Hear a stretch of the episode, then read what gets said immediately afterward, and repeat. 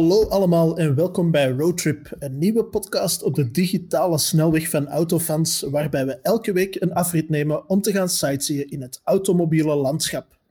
Ik ben Wim van Autofans en bij mij, weliswaar op een veilige social distance, zitten Yves Wouters, Sven Geiregat en techgeek Sven Huibrechts. Heren, welkom. Zijn er nog uh, spannende dingen gebeurd in jullie leven de afgelopen dagen? Hoe lang heb jij moeten oefenen op die intro? Dat ging redelijk vlot, hè?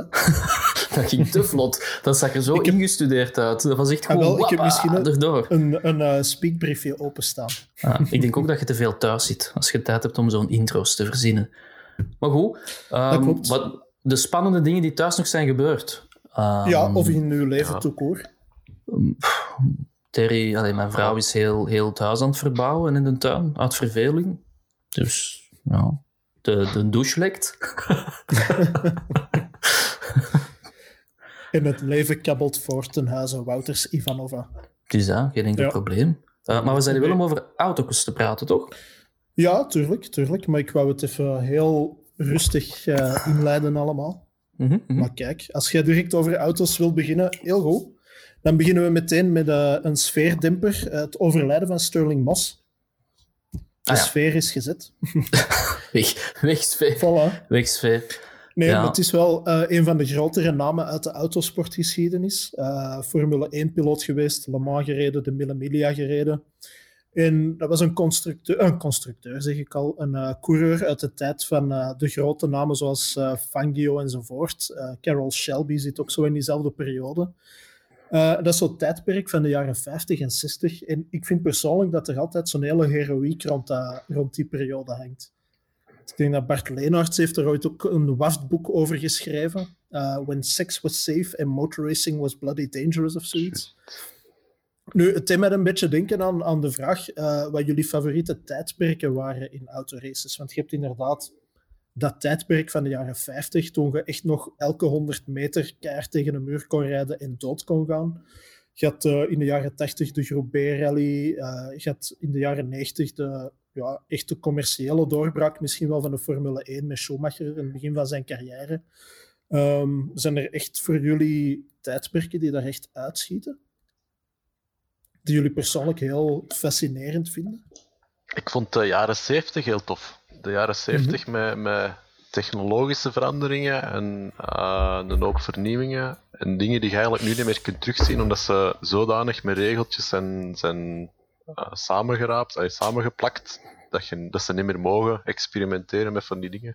Um, mm. Je had die, die zeswielige Formule 1-wagen in de tijd. Dat is juist, ja.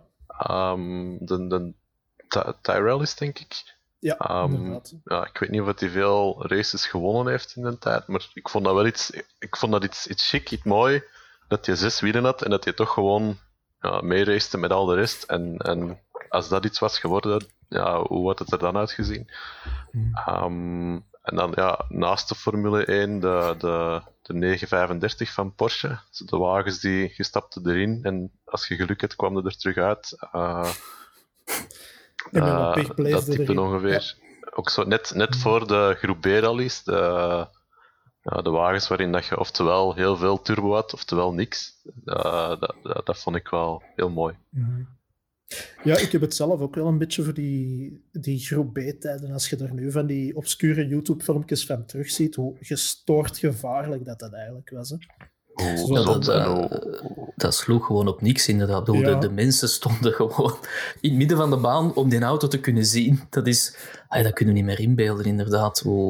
Dat is ook een reden dat het gestopt is, natuurlijk. Hè. En, en dat is wel een van de redenen waarom dat ze dat begraven hebben, heel dat, dat groep B-verhaal.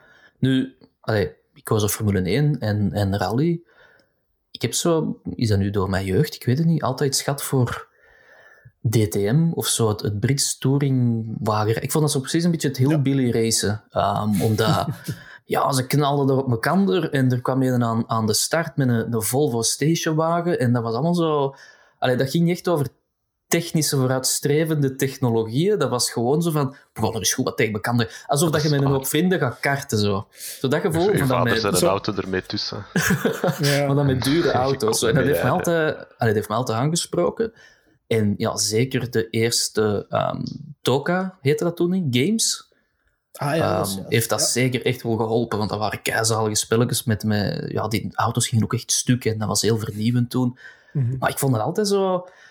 Ik vind zo het, het DTM en het Britse Touring Car Championship zo'n beetje het, het pijltje pieken van de, van, de, van de racerij. Omdat ja, als je die gasten nu nog zo ziet poelen of pijltje pieken, die echt grote mannen, die Britten, ja, dat zien er nog altijd van die gasten uit die, die, die nog een goed pak frit erna gaan eten of zo'n halve liter eerst nog binnenkappen. Zo. En dat heeft mij altijd aangesproken. Ik heb nooit iets met Formule... Uh, nee? Ja, zo'n beetje zoals darts, dat topsporten wordt gerekend. Dat je denkt van, dat zijn mannen die om een toog, uh, ah, ja. u bij oh, wijze van spreken, zo door midden breken. Maar uh, ja. En ik heb erom nooit iets met Formule 1 gehad. Uh, misschien wel allee, de periode die, die Sven aanhaalt, maar ik, ik was er toen mm -hmm. gewoon niet um, om daar over na te denken toen. Maar toen dat voor mij het zien van Formule 1 begon, eind jaren 90, ik vond het allemaal zo afgelijnd en, en zo propertjes. En ook toen al niet meer um, gevaarlijk.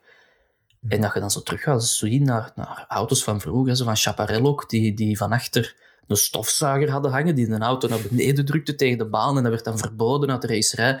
Allee, dat zijn coole dingen, dat zijn coole projecten. En ik vind het Formule 1 van de laatste 20, 30 jaar, allee, pak dan nog 20 jaar, -hmm.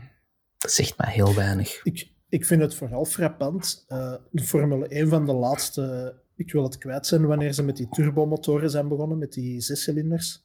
Maar uh, ik was deze week een filmpje op YouTube aan het bekijken van de GP van Monaco in ergens eind jaren 90. Ze zijn toen met 20 aan de start vertrokken en er zijn er drie over de finish geraakt uiteindelijk, omdat er het was zo regenachtig dat er echt duizend man van de baan is gegaan. En op een circuit als Monaco, zo'n stratencircuit, dat is natuurlijk uh, ja, om Ik dacht dat je ging zeggen dat ze gewoon allemaal gestart waren met een cactus. En dat er daar maar drie zijn aangekomen over de finish. Die was okay. er nog niet in de jaren 90. Dat zou jij toch moeten weten. problemen. Jawel, dat was een Nee, maar ik wil maar zeggen, ik vond het heel frappant hoe dat die motoren toen, hoe geweldig dat die klonken. En als je nu ja. Formule 1 race op zit, ja, dat, zijn, dat is een keukenrobot. Ja. ja. Dat is dus zo, ja, zeker is... omdat jij er juist zei, Sven, um, die, uh, die Tyrells met die zes wielen, dat ding met die stofzuiger. Ja, dat was zo de tijd van de gekke uitvindingen, maar ja, is, is de Formule 1, is de slinger een beetje naar de andere kant doorgeslagen? Is het allemaal te fel gereguleerd en te in een strak keurslijf gedwongen? Ja, het probleem met Formule 1 is, uh, dat is zoals als het, uh, hoe noemt dat WWF? Nee, dat is de, de diertjes. Het, de worstelfederatie. Dat, dat was um, in Amerika. Is dat ook ja. WWF? Enfin, ja, um, dat, dat is ook zijn. puur geanceneerd. dat is wel grappig. Zo, rit een panda of gooi een stoel op iemand zijn rug. Alle twee WWF. Dat is ook absoluut geanceneerd, omdat daar van die mega-contracten en deals rondhangen. En Formule 1 is voor mij ook geen sport meer. Dat, dat draait puur, en zeker als je dan op Netflix kijkt naar die Drive to Survive, dat is pure marketing. En, en hoeveel ga jij mij opbrengen dit jaar? En dat die nu winnen of verliezen, dat, allee, die marketingdeals daar rond zijn waanzinnig. En ik denk dat dat de sport een beetje kapot doet. Ik ga niet zeggen dat dat nu ook gebeurt met moderne voetbal, want ik kijk niet naar voetbal, maar ik kan me zo precies herinneren dat de, de voetballers van de jaren 80, 90 echt nog gingen sporten of gingen voetballen uit een soort van eergevoel. Mm -hmm. En dat de meeste mannen nu gaan voetballen omdat ze een paar miljoen kunnen verdienen. Dat dat het, het, doel is van ik kan rijk worden. Ja. En niet omdat ik een passie heb voor de sport. Het zou wel samenhangen, hè, maar... Enfin, om een lang verhaal kort te maken, DTM, ja. In uh, Formule E is er iemand die dat volgt? Want ik, ik heb persoonlijk het gevoel dat de Formule E zo'n beetje de, de relevante technologische vernieuwingen wat heeft overgenomen van de Formule 1. Mm -hmm. zo, al dat elektrificatie, uh, batterijmanagement en zo die dingen. Ja, de, de, de proeftuin daarvoor is echt de Formule E. En ik heb een beetje het gevoel dat dat... Momenteel is dat nog heel miskend natuurlijk. Dat heeft maar een, een kleinere schare fans tegenover de Formule 1. Maar ik heb persoonlijk het gevoel dat dat wel veel relevanter aan het worden is dan de Formule 1. Ja, nee, nee, dat is omdat... Het probleem is, ze hebben in de Formule 1 dan wat van die ja, kers- en, en elektrotechnologie ja, hybride technologie. Maar dat is ook weer zo afgebakend dat, dat automerken niet gaan vernieuwen of, of gekke dingen verzinnen. En ik denk eerlijk gezegd, als je carte blanche had gegeven de laatste twintig jaar in Formule 1, dat mhm. Formule 1 al lang elektrisch was. Want er is niks dat sneller accelereert. Er is, er is niets dat... Dat is gewoon zo.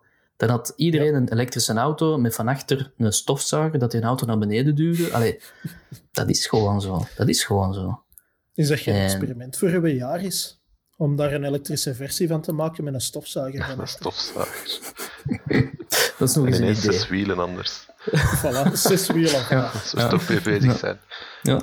Ik heb de tijd, maar de AliExpress levert niet. Dat is het spijtige probleem. Dat is het spijtige probleem, zeg. Maar ja, kijk. Alright. Ja, dan kunnen we naadloos overgaan van leveringen naar bestellingen online. dat is een stukje dat van de week bij ons op de site is uh, verschenen. Uh, over ja, Vauxhall uh, in de UK is er stellig van overtuigd dat na de coronacrisis dat we meer en meer online auto's gaan bestellen. Dus dat we niet meer naar een dealer gaan om een offerte te laten opmaken, maar dat we echt gewoon surfen, de configurator, onze auto naar keuze invullen en dan de totaalberekening krijgen en dan onderaan het scherm op bestellen duwen. En dat we dan na een paar weken de auto kunnen ophalen bij een dealer. Um, ja, ik weet niet wat jullie mening daarover is, want ik heb zelf wel het gevoel dat, dat dat bij ons misschien nog niet zo snel gaat aanslaan. Aangezien dat wij toch zo mensen zijn die een auto eerst willen zien, eens willen gereden hebben, eens van dichterbij willen bekeken hebben. Uh, en er ook graag nog eens over onderhandelen over de prijs. Van smijt er een extra set vloermatten bij en een gratis onderhoud en get mij aan boord. Maar anderzijds zijn er wel meer en meer merken die daarop overstappen. Een Tesla kunnen bijvoorbeeld online volledig configureren en bestellen. Je hebt uh, ja, speciale first editions van bepaalde auto's die dat je ook alleen maar online kunt reserveren met een voorschot. Uh, ja, hoe kijken jullie daarnaar? Ik denk dat, allee, je haalt het zelf al aan, de autofan is, is de uitzondering op de regel, of de grote minderheid. Mhm. Nu, ik moet eerlijk toegeven, elke auto dat ik ooit gehad heb, heb ik nooit test gereden. De, de jaar is ook, ik heb die tweedehands gekocht, ik heb dus dat gewoon meegenomen, ik heb er geen testrit mee gedaan. Cactus ben ik helemaal van naar het verre, of voor mij toch het verre West-Vlaanderen gegaan. Ik heb die auto's in staan. Ik heb dat niet meer test gereden, ik heb die gewoon meegenomen. En ik, allee, je kunt zeggen als, als journalist dat je wel met die auto's doorheen de tijd hebt gereden. Ik had wel met een Cactus diesel gereden, maar niet met de Cactus benzine. Ik heb een benzine gekocht. Dus ik heb een auto meegepakt dat ik niet gereden had. Ehm, en ja, laten we eerlijk zijn, dat is moeilijk om een getal op te plakken, maar allee, 80% van de mensen koopt een auto als een... Allee, hoe moet ik dat zeggen? Zelfs al zegde dat mensen toch een auto kopen die dat ze eerst willen testen en rijden, dan moeten mij eens uitleggen hoe dat mensen thuis kunnen komen met een Opel Astra. Dus, allee, ik geloof er niet echt in dat, dat er echt mensen van wakker liggen. Van, ik wil hem eerst gereden hebben. Die gaan naar de garage en zeggen, oh, dat is gewoon. Oh, jongens, dat is... Allee, de voorbeelden zijn legio van mensen die ik ken, die naar de garage gaan en dan moet hun zoon mee, of, of, of hun man of hun vrouw mee, of het maakt wel niet uit. En ze zien dan die auto, ze vinden de kleur schoon, ze vinden dat interieur wel schoon. Maar dat zit goed, dat zit goed. En dan zo eens erin gaan, terwijl je zo niet in een auto zit. Maar kijk, en dan mogen ze een testrit doen en dan zeggen ze tegen hun zoon, man of vrouw, ja, maar red jij maar. Red jij maar. Ze. Ja, ik wil er niet meer rijden. Ja, maar dat is uw auto, hè. Ja, maar jij voelt dat beter, dat dat een goeie is. Mhm. En als, als die mensen, of als, als ze op die manier een auto kopen, ja, waarom zouden dat niet online kopen? Um, die dan Zou het te maken hebben met gewoon het gevoel van, we kunnen nog iets aan de prijs doen? Dat mensen ik denk dat dat vooral ook veel te maken heeft met, we hebben een een activiteit, een daguitstap en zo. Gewoon een auto kopen, spannend. we, kunnen, voilà, we kunnen ergens naartoe. En, allee, dat is idem dito voor een bed, hè, online bestellen. Um, Dat voelt ook nog raar. Van, je kunt toch niet een bed online bestellen? Terwijl ik ook denk, ja, maar je kunt morgen aan een beddenwinkel gaan en niet weten hoe dat je... Allee, wat is een goed bed? Je weet dat niet, je gaat dat zo zien liggen, wederom zo. Alle mensen doen altijd zo, ik weet niet waarom. En dan van, oh, Die gaan eerst inderdaad zo wat op de rand zitten. Hè, zo even. en dan, oh, dat ligt precies wel goed. En dan ik, ja, want je weet dat eigenlijk niet. En bij een auto is dat idem dito. Mhm. En dan plus vind ik dat wij als mensen die in contact komen met heel veel merken, heel veel auto's, ja, gewoon moeten toegeven dat hoeveel auto's, hoeveel auto's zijn er eigenlijk nu nog echt? En dan bedoel ik platformen. Ja. Alles is hetzelfde. Het, het, verschil met zo'n bed is wel, als je het na twee weken niet kunt slapen op zo'n bed, moet je het terugbrengen meestal. En zo'n auto is een beetje moeilijker als je hem helemaal in het oranje-rood hebt geconfigureerd, met, met slangenlederen zeteltjes. Ja, maar Tesla, eh, bij Tesla, Tesla is dat denk ik een van de voorwaarden. Hè? Ja, dat je een auto kunt terugbrengen als je niet tevreden bent. Na een maand moet je die terug binnenbrengen als je niet tevreden bent. Dus dat is wel iets waar ze naartoe moeten evolueren dan. Hè? Van, ja. Zo'n matras gelijk van de Ikea. Zo. Na drie jaar mogen je hem nog altijd terugbrengen, zo, zonder problemen. Als hem zo eindelijk zo wat de vorm van uw lichaam heeft. Een afgerachte Corsa die nou ook zo doorhangt. Zo. Nog vindt dat toch maar niks eigenlijk. Daar moeten we naartoe is gaan. Is dat niet de natuurlijke stance van een Corsa? Zo? Ja, ja, dat was een, dat was een eenreeks coupé, hè, met het, het hangend zwijntje. Maar ja, ik vind dat nog moeilijk inderdaad. Nu, ja, dat hangt er wat vanaf. Ik koop sowieso geen nieuwe auto's. Ik koop die tweedehands. Maar ik kan wel inbeelden, allee, zoals in leasing ook. En je krijgt een lijst. I ah, couldn't ja, wel, dat was inderdaad een opmerking die, uh, die bij ons bij het artikel is gepasseerd. Van ja, de leasingsector werkt die voor bepaalde mensen al niet zo. Dat ze gewoon een Excel-tabel krijgen van ja. dat zit er in uw pakket, daaruit kunnen kiezen. Uh, gaan we nice. zorgen voor offertes en laat het weten. Ja, ik vraag het mij af hoeveel procent van de mensen die een leasingauto hebben, daar effectief op voorhand mee gereden hebben. En ah, je mocht niet onderschatten hoeveel geld dat er kan bespaard worden door een automerk, door dat op die manier te spelen. Hè? Door mensen mhm. online een auto te laten aankopen. Je moet geen dealernetwerk meer hebben van, van ja, 20, 30 garages. De vraag is dan wel onderhoud, ja. Maar ja, een moderne auto en onderhoud, ik denk dat dat zelfs meevalt. Ik bedoel, stel dat je koopt een auto online mhm. en dat is erg, hè? maar goed. Er gaan twintig dealers dicht van dat merk dan. En dat zorgt ervoor dat het merk het budget heeft om uw auto te komen ophalen, naar een servicepunt te rijden. Want België mhm. is niet groot, naar Brussel ergens, hè, zoals dat nu de persauto's ook altijd naar één lokaal punt komen. Daar krijg je een onderhoud, wordt terug bij u afgezet, gecarwashed en een, een erin. Ja is toch geen slechte deal? Dat is, als ik me niet vergis, ik wil het kwijt zijn of het Volvo of Polestar is, maar het, volgens mij was het Polestar die in hun lanceringsconcept ook het idee hadden van we gaan niet met klassieke showrooms werken, maar we gaan met een online bestelmogelijkheid werken. En als het dan tijd is voor onderhoud, dan wordt een auto bij je thuis opgeladen, dan wordt hij naar het onderhoudspunt gebracht en nadien proper gewassen en volgeladen terug voor je deur afgezet. Ja. Maar ehm, ja, de realiteit is intussen een beetje anders, want nu zijn er van die Polestar Spaces. Ehm, als je het, elke keer als je het aan, uh, aan Volvo of aan Polestar vraagt, van hoe zit het daarmee, is dat altijd het antwoord van ja, we zijn er nog mee bezig. We weten niet of dat in België al marktrijp is enzovoort. Dus het blijft precies toch nog eens wringen. Ja, dat kan, ja. Sven, wat, wat, zou jij een auto online kopen? nee, maar ik koop ook niet Dus... nee, voilà, dat is, dat is al een issue. Ik wel, zoals iedereen, denk ik, online zoeken naar een wagen en dan mm al eens opzoeken en alles op tijd, op tijd gaan opzoeken. Uh, ik denk dat dat ook mhm. een van de comments was, hè, van iemand die alles online had opgezocht en dan pas naar de, naar de dealer ging. Mm um, Zoiets zou ik wel doen, maar echt helemaal online kopen, dat, dat zou me toch nog een beetje afschrikken. Ja. Ja. Anders wat, ik denk dat bij ons sowieso het probleem is. Oei, ja, go, go, go. Ja, en ik wou zeggen, een belangrijkere vraag, Sven. Heb jij een uh, Audi A2 om, uh, test gereden voordat je hem gekocht hebt? En wel, dat ging, die... die... was niet ingeschreven en die stond in een, in een garage en ik kon vijf meter vooruit en vijf meter achteruit. Dus, hey. Oh, ik heb die toen meegenomen en gedacht van oftewel heb ik een goede auto gekocht en, en een deal van mijn leven, oftewel valt hem binnen vijf minuten uiteen. Oh, we zijn de slechtste dus, autokopers. Uh, Oh, we zijn de slechtste autokopers ter wereld. Ja, ik vind dat echt zot. Dat jullie auto's blindelings meenemen zonder er ah, mee Blindelings was dat nu ook weer niet. Ik heb, ja, nee, maar ik wil maar zeggen, hij, hij had zijn ogen bij, Hij had zijn ogen bij, hoor. Hij heeft hem gezien. Ik heb, ik heb ja, hij stond erbij. ik, heb, uh, ik heb wel de onderhoudshistoriek en zo opgevraagd, dus ik was wel geïnformeerd over de auto, maar ik heb niet kunnen voelen of dat uh, de roulementen nog werkten, of dat die nog meegingen, of dat, uh, ja, ja. dat ik er dan niet kapot was. Dat, nee. dat dus, ik, pas die, ik vind het ook zo moeilijk tweedehands. Zo. Allee, ik ga nu niet zeggen dat ik laatst nog een auto gekocht heb voor autofans. en dat was ook zo, ik ga er naartoe en dan, ah ja, dat zit oké, ja, dat is oké, oké. En, en de prijs gaan we erover dingelen. Van, ja, nee, maar ja, we gaan dat niet doen. Ik zeg, nee, we gaan dat ook niet doen, want het is toch mijn geld niet. Um, nee, dat is niet waar. En zo, eigenlijk was het al beklonken voor mij van, deze moet het worden. En die mensen ook doodserieus van, zeg maar, um, wil er eens niet mee rijden? Zeg, dat zou wel in orde zijn, Allee, dat is goed. Ja, maar red er eens mee. En geef eens gas, geef eens gas. En zo, precies om mij over de streep te trekken. Terwijl ik dacht, ja, maar het is al in orde eigenlijk. Maar oké. Ja, ik heb dat, dat zit echt niet in mij. Dat is raar, hè? Ja. Omdat... Ja, ik heb daar uh, destijds wel, toen in mijn zoektocht naar die Swift Sport, uh, een bullet mee gedodged, denk ik. Ik was er toen naar een gaan kijken in, uh, in de buurt van Kortrijk of Ieper, ik wil het al kwijt zijn. En mm -hmm. die zag er heel mooi uit. En dat was ook van iemand die een bandencentrale had, dus deze auto's wel wat soigneerde.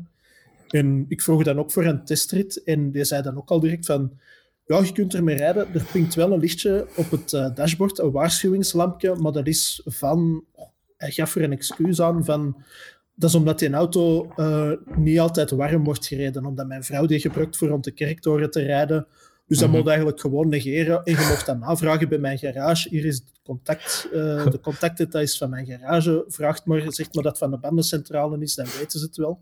en ik heb dat toen achteraf wel gevraagd, maar aan mijn eigen garage. En die zei mm ook van, je moet daarmee uitkijken, want dat kan alles betekenen van, er is een sensorje kapot van uw, uw katalysator of zo, denk ik.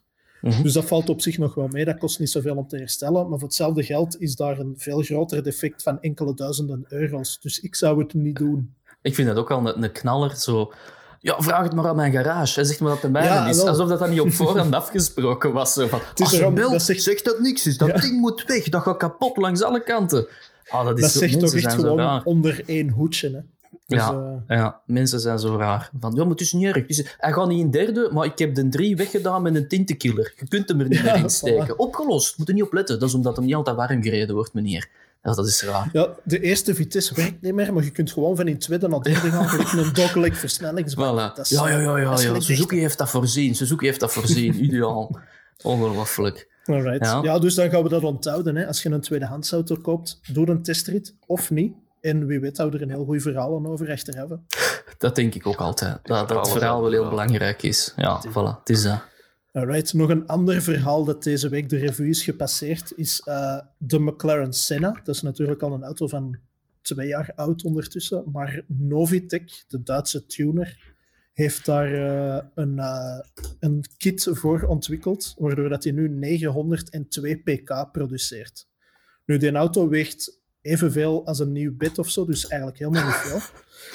Uh, maar het viel mij ook weer op dat er tegenwoordig heel veel van die dingen uitkomen. Apt is zo'n hele ja, een gevestigde waarde als het op Audi's aankomt van 700, 800 pk. Mm -hmm. voor kleinere, voor gewonnere auto's, uh, Fords bijvoorbeeld en Volkswagens, Mounttune doet ook zo van die dingen. Ik vraag mij altijd af, weten zo'n paar gasten met een laptop het eigenlijk beter dan een leger ingenieurs dat een jaar of twee jaar of drie jaar onze een auto gewerkt heeft? Van die mannen hebben zodanig veel tijd in windtunnels gespendeerd met simulaties. Zoveel testkilometers gedaan, alle aerodynamica afgesteld, nu, chassis afgesteld. De facto, als je een, een ontiegelijk lelijke bodykit erop steekt, dat heel de aerodynamica stuk maakt, mhm. in een rechtdoorlijn en vierwielaandrijving maakte dat waarschijnlijk wel terug in orde dat je het gewoon 300 pk meer geeft. Hè? En, en mhm. niemand van die klanten gaat toch daarmee op circuit. Allee, zullen er altijd wel zijn, maar goed, de meesten gebruiken dat gewoon om wat te gaan reven. Of, of mhm. om wat op de straat een hooligan uit te hangen. En laat ons eerlijk zijn, al die auto's die je nu al kunt kopen, RS6'en, Senna's en weet ik wat, dat is al helemaal extreem. Ja, die zijn al zo mega capabel in hun standaardvorm, dat je op de openbare weg er toch al niet potentieel uit kunt halen. Mhm. Dus allee, als je dat kind 200, 300 pk meer geeft, ik, dat, is, dat is bij mij zo puur toch praat dat je kunt zeggen, ik heb dat. Maar je, ik heb 300 pk meer dan jij. Ja, ah, wel, dat is en toch... We staan ja. altijd... in de file hier, maar ik ja, heb wel 300 voilà. pk meer en nu herken ik beter aan uw bodykit. Ik heb nog nooit een auto met, met 400 pk of meer gereden waar ik het gevoel had van, weet je wat dit mist?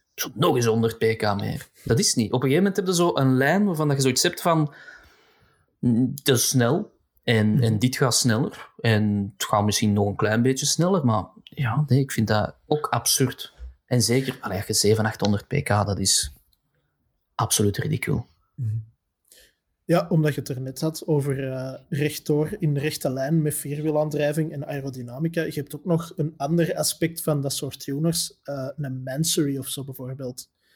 Die zijn heel gespecialiseerd in Rolls's, Bentleys, al die nieuwe SUV's, de Cullinan, de Bentayga, om daar afzichtelijke, ah ja, ik vind dat echt afzichtelijke creaties van te maken. Mm Er een, een roze wrap rond te doen en dan te zeggen van kijk, dat is onze, ons ultieme summum van luxe, van uh, prestige, van individualiteit. Ja, zijn zo'n dingen...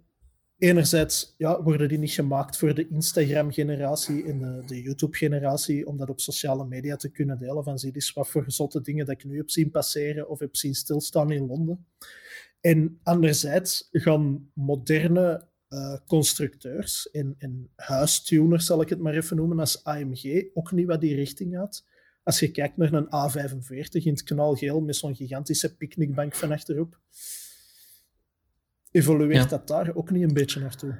Ja, ik denk dat ik het heel mooi samenvat. Ehm, vroeger was een supercar, hypercar of gewoon iets unieks zien echt een, ja, iets, iets uniek. Hè? Ik bedoel, in sommige gevallen hadden misschien nog nooit gehoord van dat kind als dat ineens voorbij reed. Van wat is dat, is dat, dat ziet er speciaal uit. En nu, ah, ik, ik voel het al langer, de mens heeft zo'n soort van, ja, de, de volgende hypercar met 700, 800 pk.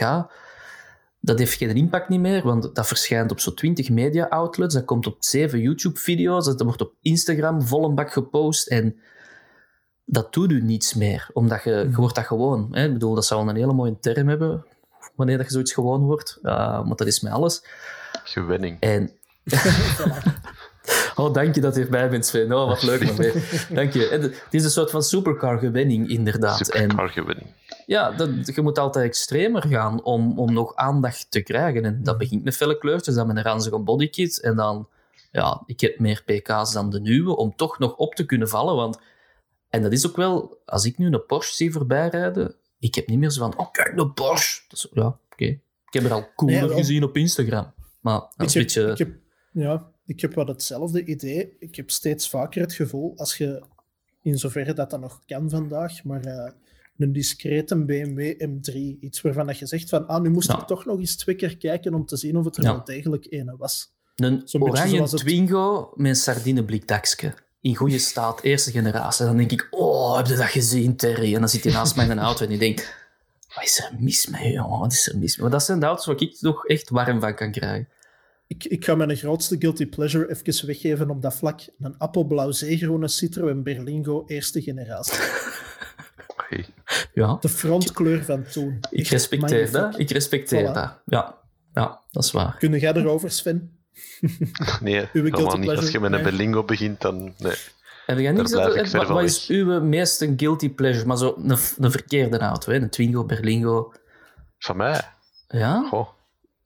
Nee, ik denk... Ik was wel eerder aan het denken naar zo'n Renault 25. Zo'n zo een, een luxueuze oude oude slee zo. Maar ik weet niet... Ja, ja. Jij zit ook 30 jaar ouder dan ons. kleur als bruin dan of zo. Zo van dat bruin bordeaux, zo, dat helemaal afgegaan is op de kapot. Zo. Mm, mooi, mooi, mooi, mooi, mooi.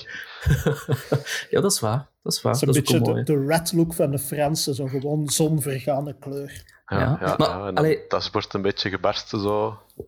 We lachen daar niet mee, maar eigenlijk, allee, ik zou liever een, een, een Renault of een Audi of weet ik wat zien, die 40 stuks van, ik zeg maar iets, een Twingo uitbrengen. Maar dus enkel alleen, hè. 40 Twingo's, mm niet een speciale editie. Gewoon van, de nieuwe Twingo is hier. Maar is beperkt tot 40 stuks. En dat zou hyper-exclusief worden. En kijk cool, ook voor gewoon 8000 euro, ah, Fiat doet dat af en toe. Dan krijg je toch van die aparte speciale reeksen van de 500 die oh, maar op 30 ja, stuks gelimiteerd Maar, dat is, maar dat, is, dat is, gebaseerd op een productiemodel. Maar in plaats van, dit is onze nieuwe hypercar tot 100 stuks, dat zo Audi zegt van, dit is nu de, de, de Quattro-opvolger.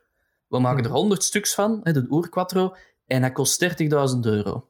En dat is het. En weg is weg. En dan zou ik daar veel zotter van worden dan zo, dit is onze hypercar van 3 miljoen. Oké. Is goed voor u, hè? Heb je, voor in de garage. in de rij staan voor zo'n Yaris GRMN ding? Nee, ik vind dat veel te duur. Dat is... Dat, en, dat ligt wel in die prijsklasse, hè? Ja, maar dat, bij mij is de, de essentie van, van de hot hatch iets niet vierwielaandrijving. En, en ja, ik vond het wat te gek. Ik vond iets te gek. omdat van mij mocht dat 50 pk minder hebben en ook nog eens 200 kilogram minder wegen. En gewoon meer hardcore zijn. En technisch gezien ongelooflijk hè, wat ze daar gedaan hebben. Maar ja, een beetje, een beetje te heftig misschien. Alright. Heren, nog een uh, laatste snelle vraag om deze podcast af, uh, af te ronden, liever. Uh, jullie favoriete posterauto? Dus een auto die je vroeger graag op een poster aan je slaapkamermuur had hangen. Yves? Ha, ik heb nog altijd mooie herinneringen aan de Ferrari 355 die op mijn kamer hing. Een mooie ro ja. Ro ja, ja. karmijnrood, denk ik dat die was. En dan op een zwarte mm. achtergrond, dat was dat vond ik een hele mooie poster toen. Oké, ik ben blij, want ik dacht dat ik ook heel saai ging klinken. Um, de Ferrari F40. De Ferrari F40. Ja, maar dat zijn zo de voor de hand liggende. De Ferrari F40. Toppelto. En wel, bij mij is het ook een Ferrari. De Testarossa met dat één spiegeltje linksboven aan het Ferrari fanboys voor life, man. Voilà. Alright, maar dan gaan we afronden, heren. Alright. Dat was onze roadtrip podcast voor deze week. Wij waren autofans. Bedankt voor het luisteren en graag tot de volgende keer.